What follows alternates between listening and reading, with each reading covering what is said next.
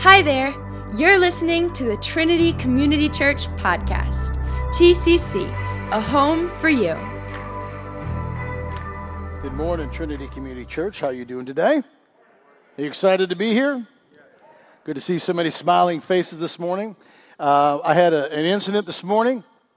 I was out in the atrium. I was enjoying a delicious bagel with a good smear of cream cheese on it. Can I get a witness? And I dropped it. But thankfully, I caught it with my shirt. So I went to the bathroom and I thought, okay, I got this spot. I'm going to clean it and make it better. Have you ever tried to make things better, but you've made them worse? There you go. That's where we're at this morning. Um, it's been great to see you guys. I, it's hard for me to get my head around that, like, Christmas is a week away. Are you ready? How many of you haven't even started yet? You're like my hero. You're, like, you're my hero. It's nuts. So I, I did, I didn't realize how close it was. My wife reminded me of how close it was. Um, so we have, um, you know, Christmas traditions like everybody else. One of the things that my daughter-in-law, McKenna, my bonus daughter, brought to our family, which is wonderful, is the Christmas list. We didn't have this before. We just used the force to figure out what everybody wanted. So she has an Amazon wish list. How many of you have an Amazon wish list? It's great. So Robin's like, we got to get on this, man. We're done. We've been here busy doing Jesus' stuff, and we didn't do anything for the Harrises. So I'm like, we got to get on this thing now. So I panicked. Have you ever had Christmas panic? I went home and I ordered all the stuff on the Amazon list that's on the kids' list, you know, that within reason. Some of the stuff I'm like, yeah, Toby ain't getting a jet ski. You know what I mean? We're just not getting that. So I ordered all this stuff. Yesterday we left Saturday Night Lights. It was 10 o'clock. We pulled into the house. And there in my driveway is a pile of boxes. They're not stacked. They're just, there's a pile. It's like the guy took the truck, backed up, beep, beep, beep, dumped it, and just left. And I'm looking at it, I'm thinking, I'm a little irritated because I spent a good nine and a half minutes ordering all this stuff for the kids because I love them so much. And I thought to myself, can you just take a little bit of care and stack them, get them out of the way, and all those things? Um, how many of you know it's important to show care when you do things? We don't do things just to do things. We, we do things because, because we love people. We had, um, a few weeks ago, we, we hosted all of the, uh, the condos came over, they used our facility so they could have a members meeting. And uh, there's a couple hundred of them, and they came over, and all they wanted was a room and, and a mic. And we don't do anything just like a room and a mic here. We love God and people extravagantly. We do extravagant love. So I said, I want full hospitality. We want coffee, cocoa, cakes, pies, cookies. I want it all. Have it all ready. I want them leaving. I want them so happy. I want them fat and sassy as they leave. You know what I'm talking about? So I wasn't here. Pastor Alex was here. And uh, he said one of the, the, the couples left. And as they left, they stopped him. And they said, we just got to tell you, man, this is over the top. You know, we feel the love and this is great. And they, he, they said this. They said, you know, you guys have been very good neighbors to us. And sometimes we have not been good neighbors to you. You know what that is? Extravagant love.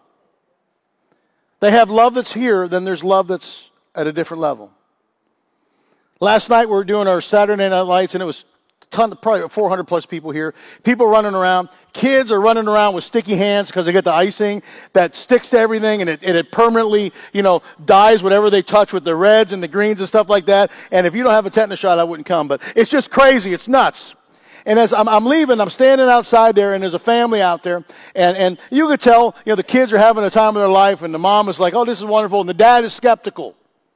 And he comes up to me, and he goes, "Hey," he says, uh, he says, uh, This is nice. I said, You like this? He goes, Oh, it's beautiful. He says, But why, why do you do this?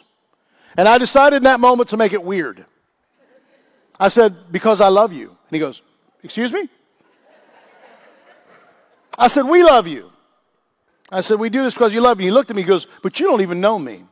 I said, I don't have to know you to love you. I said, We do this because we love you and we love your family. And I looked at his wife, she started to tear up. Extravagant love. That's what we do. Extravagant love. One of the greatest superpowers of the Christian life is extravagant love. It's loving people the way Jesus loved people. In fact, I think when you look at the story of Jesus, I mean, the crux of it, the foundation is love. All of you know John 3:16. For God so loved the world that he gave his only son that whoever believes in him would not perish but have everlasting life. God so loved. He loved us, and we love others, you know, other people. Have you ever thought of this? The Christmas story is a love story. It's the story of love, God loving us so much, He didn't want to be separated from us anymore. So He paid the ultimate price. He sent His Son to die for us, to make a way for us. He loves us so much, He didn't want to be apart from us anymore.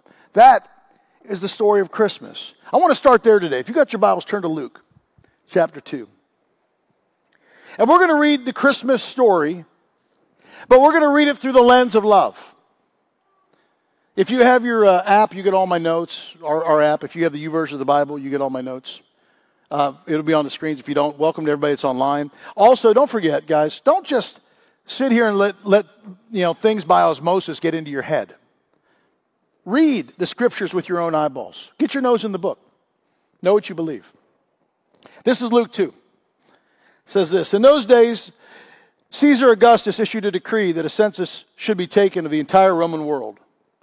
This was the first census that took place while Quirinius, the governor of Syria, and everyone went to their land, uh, or went to their own town to register. Verse 4. So Joseph went up from the town of Nazareth in Galilee to Judea, to Bethlehem, to the town of David, because he belonged to the house and the line of David. He went there to register with Mary, who was pledged to be married to him and was expecting a child. While they were there, a time came for the baby to be born. Verse 7. And she gave birth to her firstborn, a son. She wrapped him in cloths and placed him in a manger because there was no room, uh, uh, there was no guest room available for them. Verse 8. And there were shepherds living out in the fields nearby, keeping watch over their flocks at night. An angel of the Lord appeared to them, and the glory of the Lord shone around them, and they were terrified. But the angel said to them, Do not be afraid. I bring you good news that'll cause great joy for all people. Today in the town of, of, of, of David, a Savior is born to you. He is the Messiah, of the Lord. And this will be a sign to you. You'll find a baby wrapped in cloths lying in a manger. Verse 13.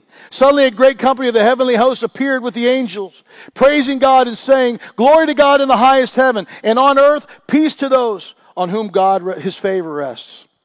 When the angels had left them and gone into heaven, the shepherds said to one another, Let's go to Bethlehem and see this thing that had happened, which the Lord has told us about.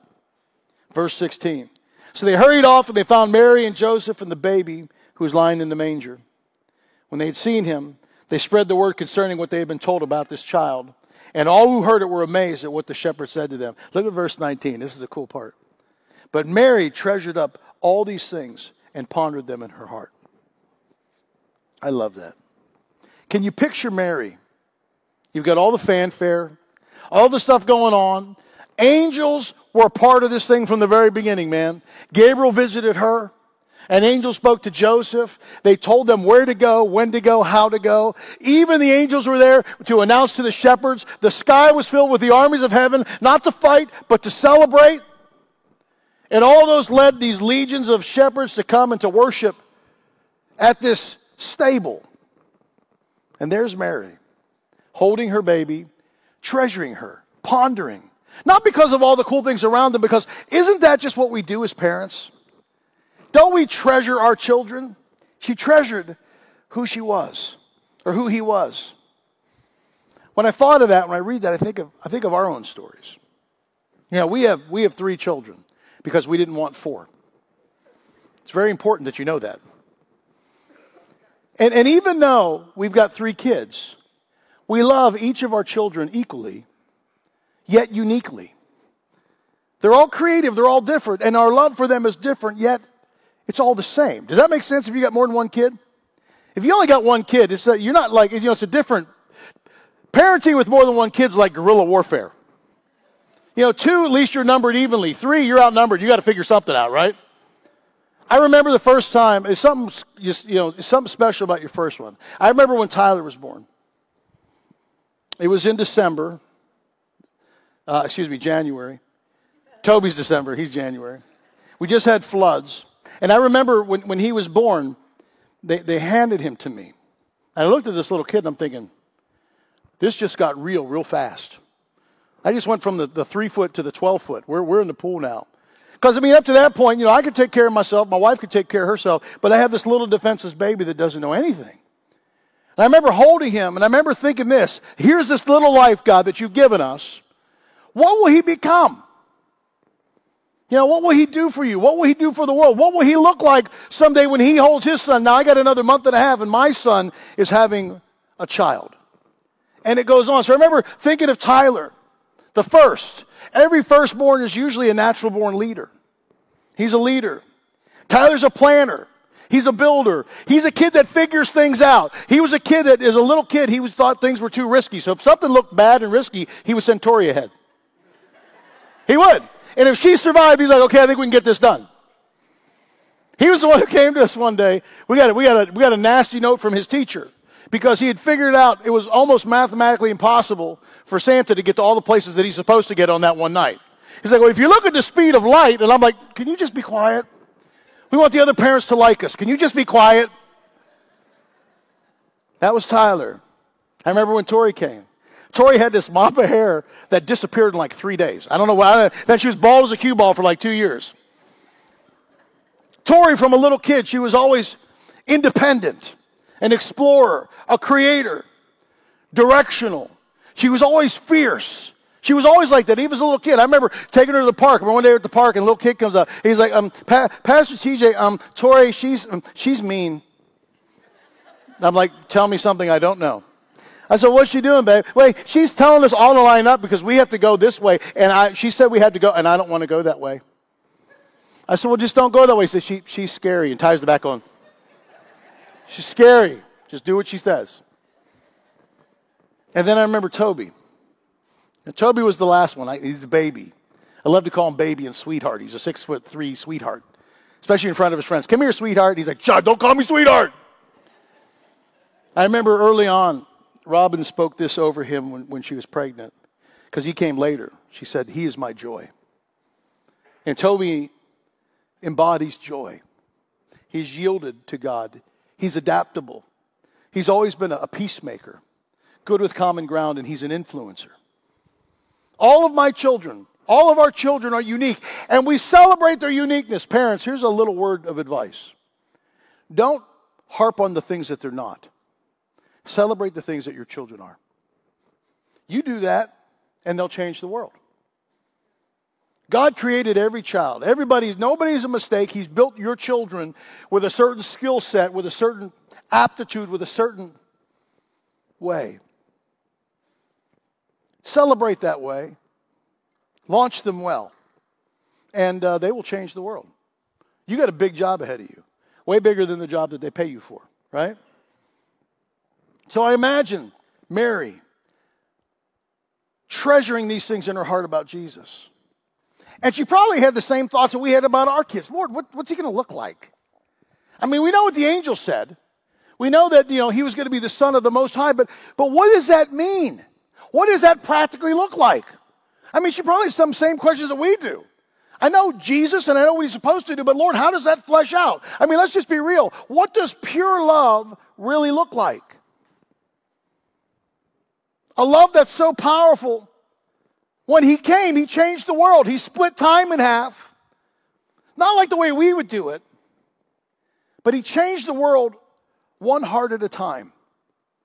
He changes a heart, and then he changes another heart, and then he changes another heart. And before you know it, a world filled with darkness begins to shine. That's how he does it.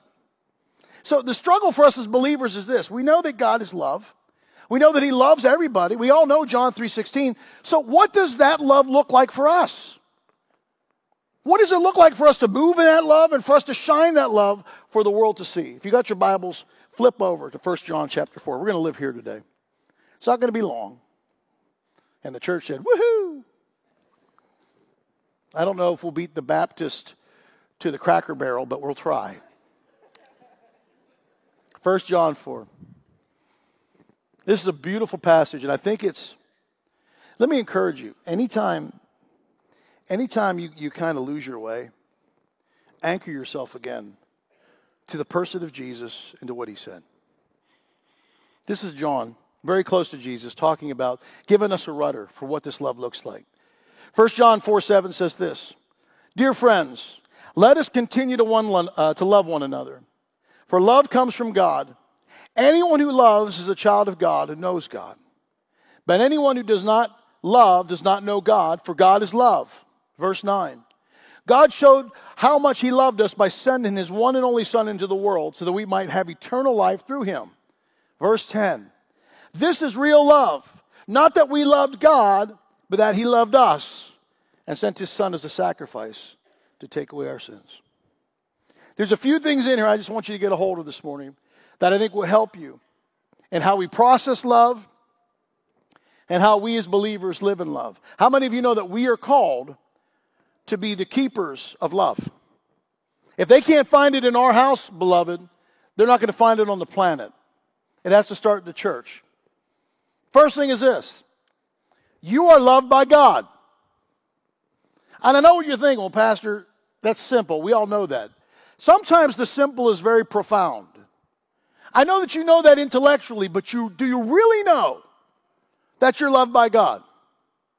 All of you. The good, the bad, and the ugly. He loves you. He loved you before you were born. He'll love you the day you take your last breath. Even the life that you live in between, He loves you, regardless of what you will say, what you'll do, what you'll think, what you'll accomplish. He loves you. And it's a special love. It's a Billy Joel kind of love. He loves you just the way you are.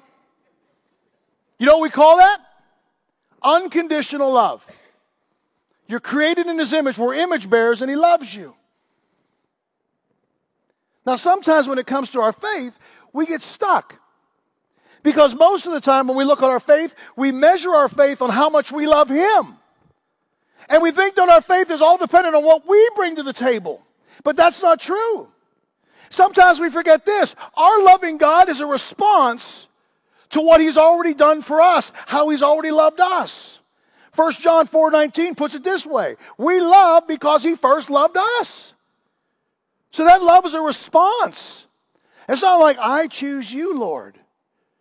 We finally yield to His love and His plan to our lives. It's not just what we bring to the table, because, beloved, we don't have enough. I remember years ago, we, um, I was coming home, and Toby, or Tyler and Tori were in school. Toby was home alone, and Robin was doing something. I came in, he was probably like three years old, and he, he, he, he kind of went off course and he got into mischief. Do your children ever get into mischief? So I came around the corner and he was drawing on the wall. He had a crayon and he was drawing on the wall. And I got to tell you this the drawing wasn't even any good. Just drawing on that wall. So I came around the corner and he's got his tongue out and he's just having the time of his life. And I go, Hey! So what are you doing on that wall? Don't draw on that wall. And he looked at me, our eyes locked, and instead of putting his head down and saying he was sorry, you know what he did? He grabbed his crayon and he threw it down. He said, Dad, I don't know what to tell you. He said, I'm just bad. Toby John Harris, my joy. He said, I'm just bad, and you're just going to have to deal with it. I'm just bad. And he stormed off, and I went, I can't argue with that. I'm just bad. Now, how many of you know when he was drawing on that, that wall, that didn't make me love him less? He's still my son. I love him. I wish he wouldn't have drawn on the wall if he was going to do it, make it look nice. Right? Sometimes that's us. We think it's just about what we bring to the table, and we forget that God is a huge part of this equation. We struggle because we don't understand what it means to be truly loved by God. The enemy has done a beautiful job of telling you over and over and over and over and over that you're junk and you're garbage. The enemy does whatever he can to place the world against you, to put you in environments where you were told you were never enough. Some of you have never even encountered love the way that the Father, you know, wants to give you love. Do you think it's any, you think it's a coincidence that we see in our society the tearing down of the Father image? Do you know why that this is part of, of an attack and a plan of the enemy? If the enemy can mar the image of earthly fathers, he knows this. We look at our earthly father the way, our heavenly father the way we look at our earthly fathers. And if he can distort that image of our earthly fathers, he can mess with how we see God. That's why a lot of our homes don't have dads anymore. The enemy's trying to take the father out. That's why it's important for us to see healing in our families. And it's important for us to point our eyes toward our Heavenly Father to learn what that's like. Some of you have been told you've been junked your whole life. You don't know how to love. And what happens is this we pass on what we know. We pass on abuse, we pass on brokenness. Every time we do that, every time we're in those environments, it pushes us further away from understanding how much God loves us and that you're loved by Him. I remember um, I was in Denver. I was coaching football, and one of my, it was a weird season. We were in a metro area, um, and four of our players that year were going to be daddies. And I remember one of the kids, Brandon, came up to me. Brandon was a ninth grader that just came up, and he had um, he got his seventh grade girl girlfriend pregnant. So Brandon came up to me. They used to call me Pastor Coach. Hey, Pastor Coach. He said, I, I got to talk to you. I said, okay, Brandon, what, what do you need, man? He said, well, he said, I got, I got my girlfriend pregnant. He says, and I'm, I'm committed. I'm going to stay with her. He goes, but he says, I don't know what to do. See, Brandon's dad died when his dad was 21. Brandon was like two years old. He didn't have any men in his life other than a few coaches. His mom was a drug addict. Um, here you had this kid that was just hanging on by a thread in school and he didn't know what to do. He'd never seen love modeled. I remember going to a, uh, a meeting with all of his teachers and his counselors because they were, they were having concerns with Brandon because Brandon wasn't doing his homework. Brandon was being mean to teachers. Uh, he, was, he was disrespectful to female teachers, doing all these things. And they were this close to kicking Brandon out of school. And I remember sitting and saying, Well, guys, have you, have you talked to Brandon? Brandon's a kid that doesn't have a home, he lives on couches. He doesn't have a mom, doesn't have a dad. His life is a mess, and he's never had love model for him. So we're just going to get rid of him? You know, he, he had a, couldn't read, could barely write. He'd send me texts that were just awful. So I told Brandon, I said, Brandon, I said, I would be honored to spend some time with you. So Brandon and I met once a week until he had the birth of his son. And I, and I realized this. He didn't know. How many of you know you, you don't know what you don't know because you don't know it? He didn't know how to talk to women. He didn't know how to treat women. He didn't know how to, receive love from men or women, moms or dads. Now, Brandon still, he's had a bumpy life. At his core, what continues to plague him is his inability to receive love. He just doesn't know what it is. Beloved, you're loved. God loves you. Regardless of the situation you, you grew up in, regardless of the road that you've had to walk, God loves you. He's crazy about you. And know this if you, if you can't understand and you can't grasp how much God loves you, you're never going to be able to pass His love along to anybody else. You can't give to others what you don't have. Does that make sense? You just can't do it. This is why you have to see yourself the way that God sees you. You have to see yourself through, through His eyes, not your own. God loves you unconditionally. Now, we struggle with that because we don't know what that looks like. But before you did anything, God loved you. Romans 5 8 says this, but God demonstrates his own love for us in this. While we were still sinners, Christ died for us. Now, know this it's the heart of God that we receive him and make him Lord of our life so that we can be with him forever. But if you don't follow his path, he is still going to love you. If you follow him like Mother Teresa, he's going to love you.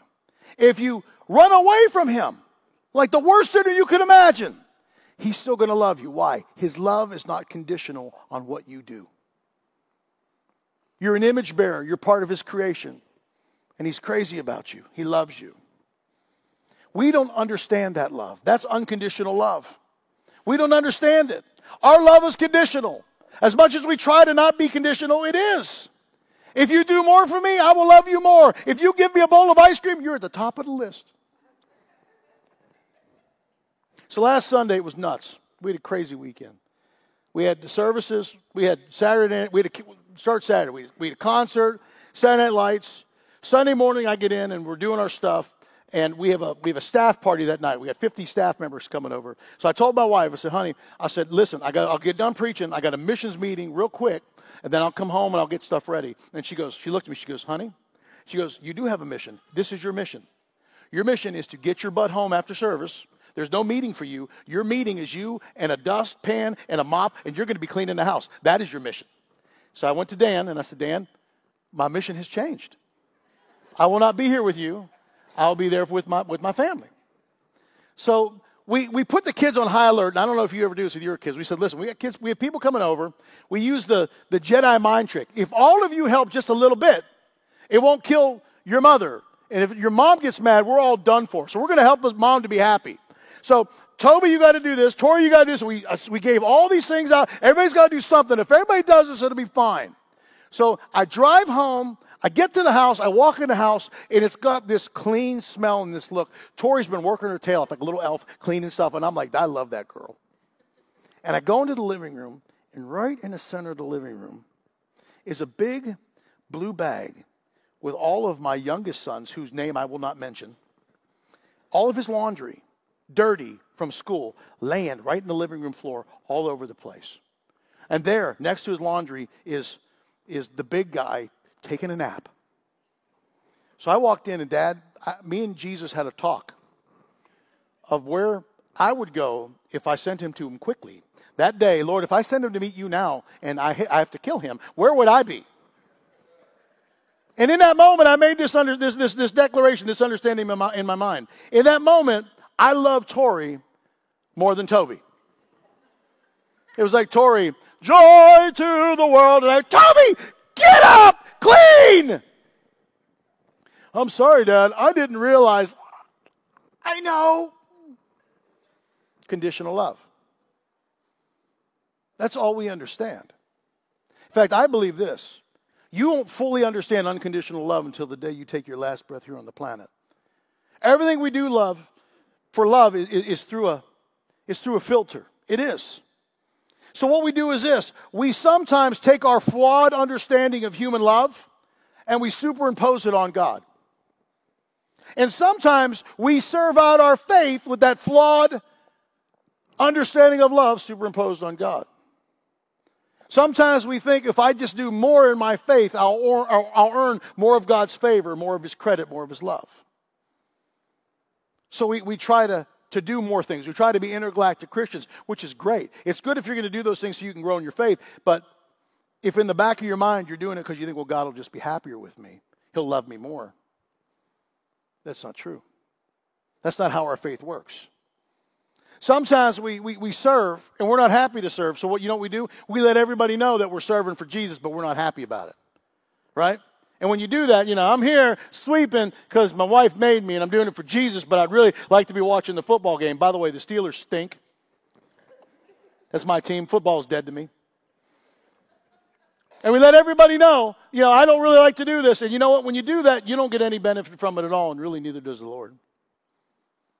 But we do it for some duty to think, well, I just have to do this because maybe then God will be happy with me. None of that matters when it comes to unconditional love.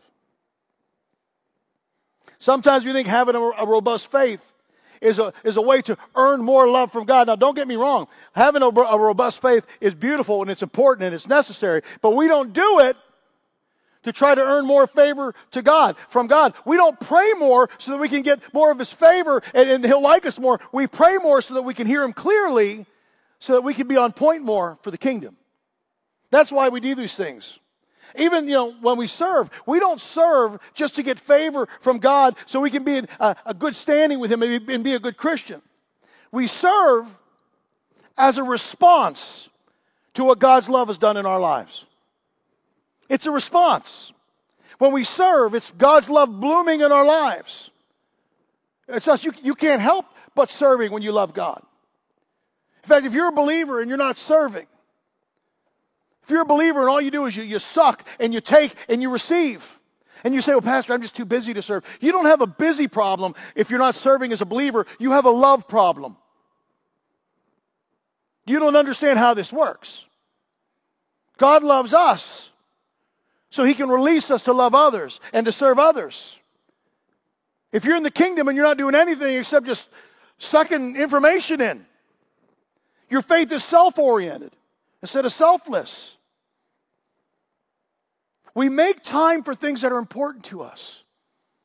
Priority. if you don't have time in your life to serve, to honor God, that's a love issue. It's not a busyness thing. We don't come to church just to receive. We come and we love others and we serve others. Why do we do that? Do you know why we do that? Jesus modeled that for us. We follow him in this. This is what he did.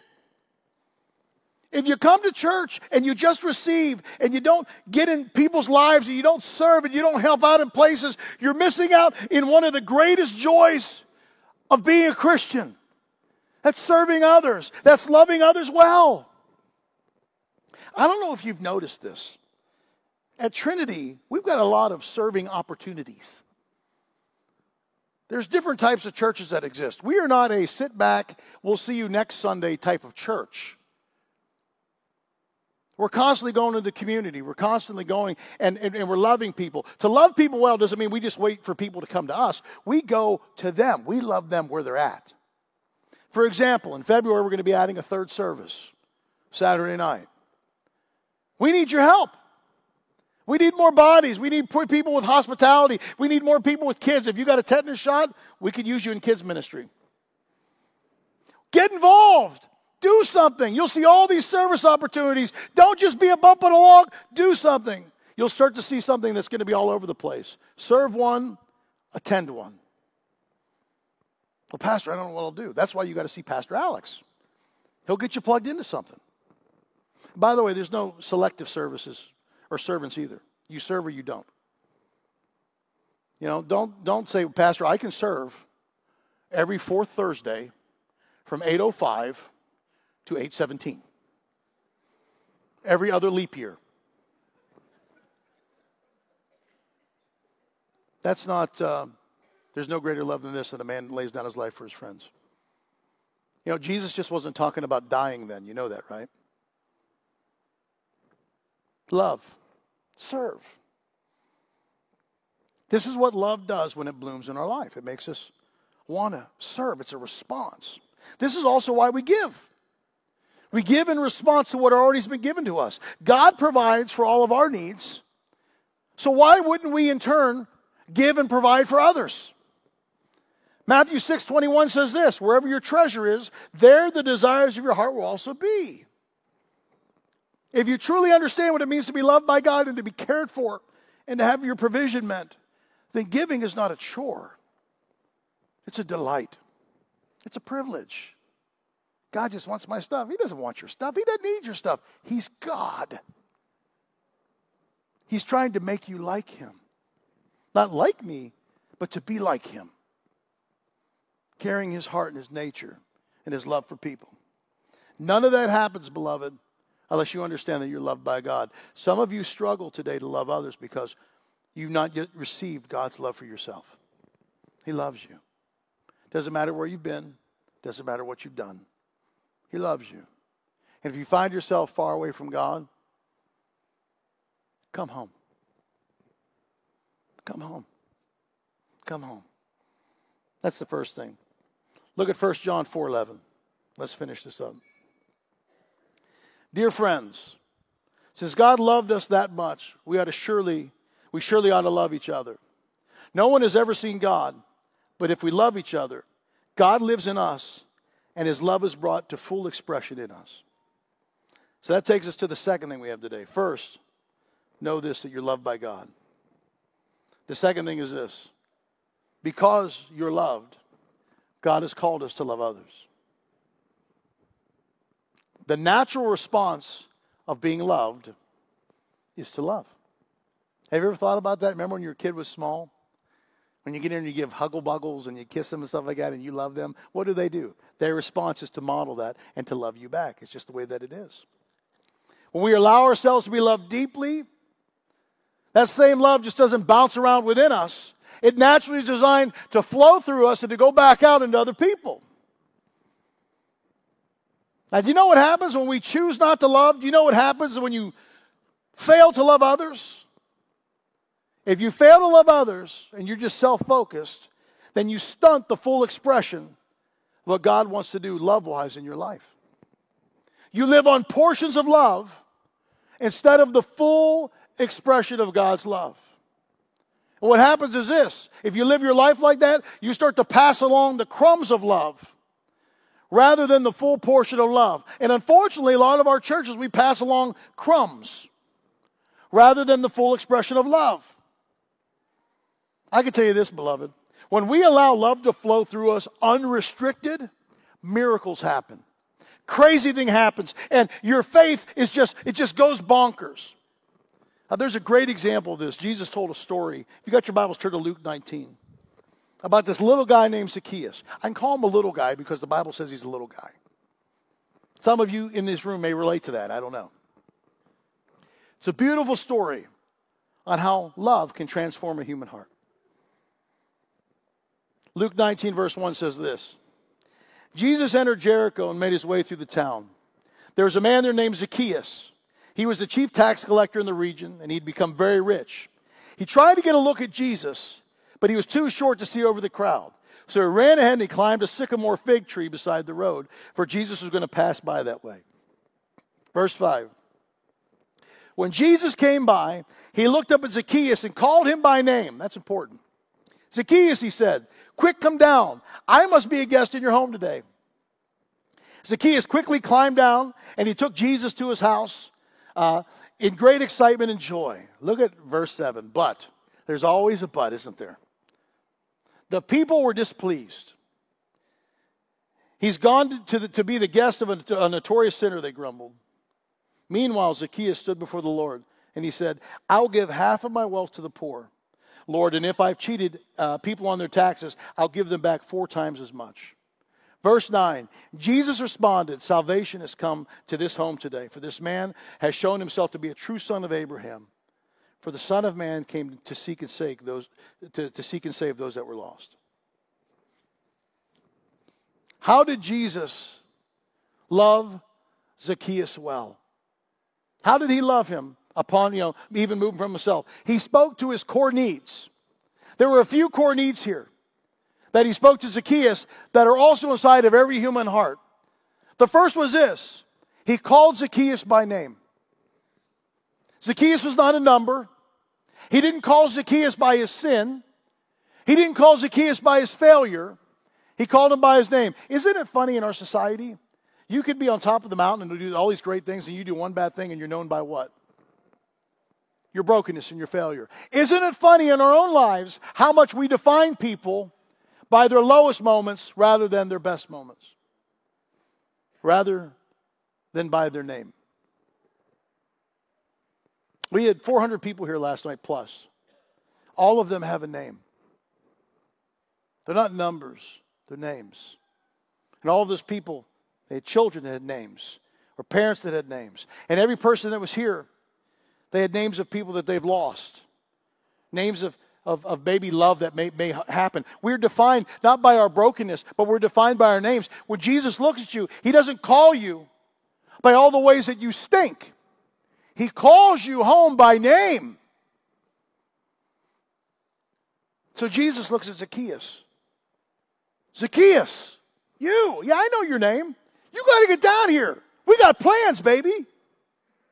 And what does Zacchaeus do? He scurries down there. People want to be known. So for us, call people by their name. Know who they are. Don't call people by their failure. Love people by their name. Take time to know them. You love me, right? Everybody say, Pastor TJ, we love you. I'll say it like you mean it. Say, Pastor TJ, we love you. Because Jesus said you had to, right?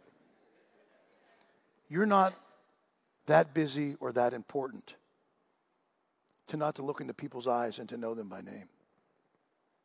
Nobody's that important. Nobody. The second thing he did was beautiful. He invited him to belong. Zacchaeus, you got to get down here because today I'm going to have dinner with you at your house. Zacchaeus, you've been on the outside with all the notorious sinners. I'm bringing you on the inside. Today we're going to hang out. Why did he tell Zacchaeus that? Because we're all built with the desire to belong. You were created to belong. Not to be a lone ranger, but to belong. In fact, you ready for this? One of the nastiest tactics of the enemy is this even when it comes to our faith, he made everybody's faith. We all have our own personal relationships with God. Even though, do you know that God designed us to be together? So what do we do? We all go into our little silos. I have my Jesus time, you have your Jesus time. We'll come together, but let's all go back to our Jesus times. We were supposed to, to live together. This is one house. We carry one another's burdens. We don't let people just go out there flapping in the wind. We're here to carry each other. When you're weak, when you're broken, when you're tired, that's when the church rises. That's not when we throw you away. Do you hear me, beloved? That's when we get stronger. No, no, you got to kill me to rip this person away from me. Sorry, we're in this together. Right? Isn't that like a, a Disney music? We're all in this together. I remember seeing that in my house at some point. He created a place for him to belong. All of us are created to belong. And people struggled with it. Why did people struggle with him belonging or inviting Zacchaeus to belong? Because sometimes we, we just we get it wrong. When God set Israel apart, He didn't set Israel apart to keep them clean from everybody else. He sent them apart so they would be distinct in a world of darkness. But He empowered them to send them, to send the good news that the Messiah is here. But you know what? They missed it. They missed it. And they turned inward.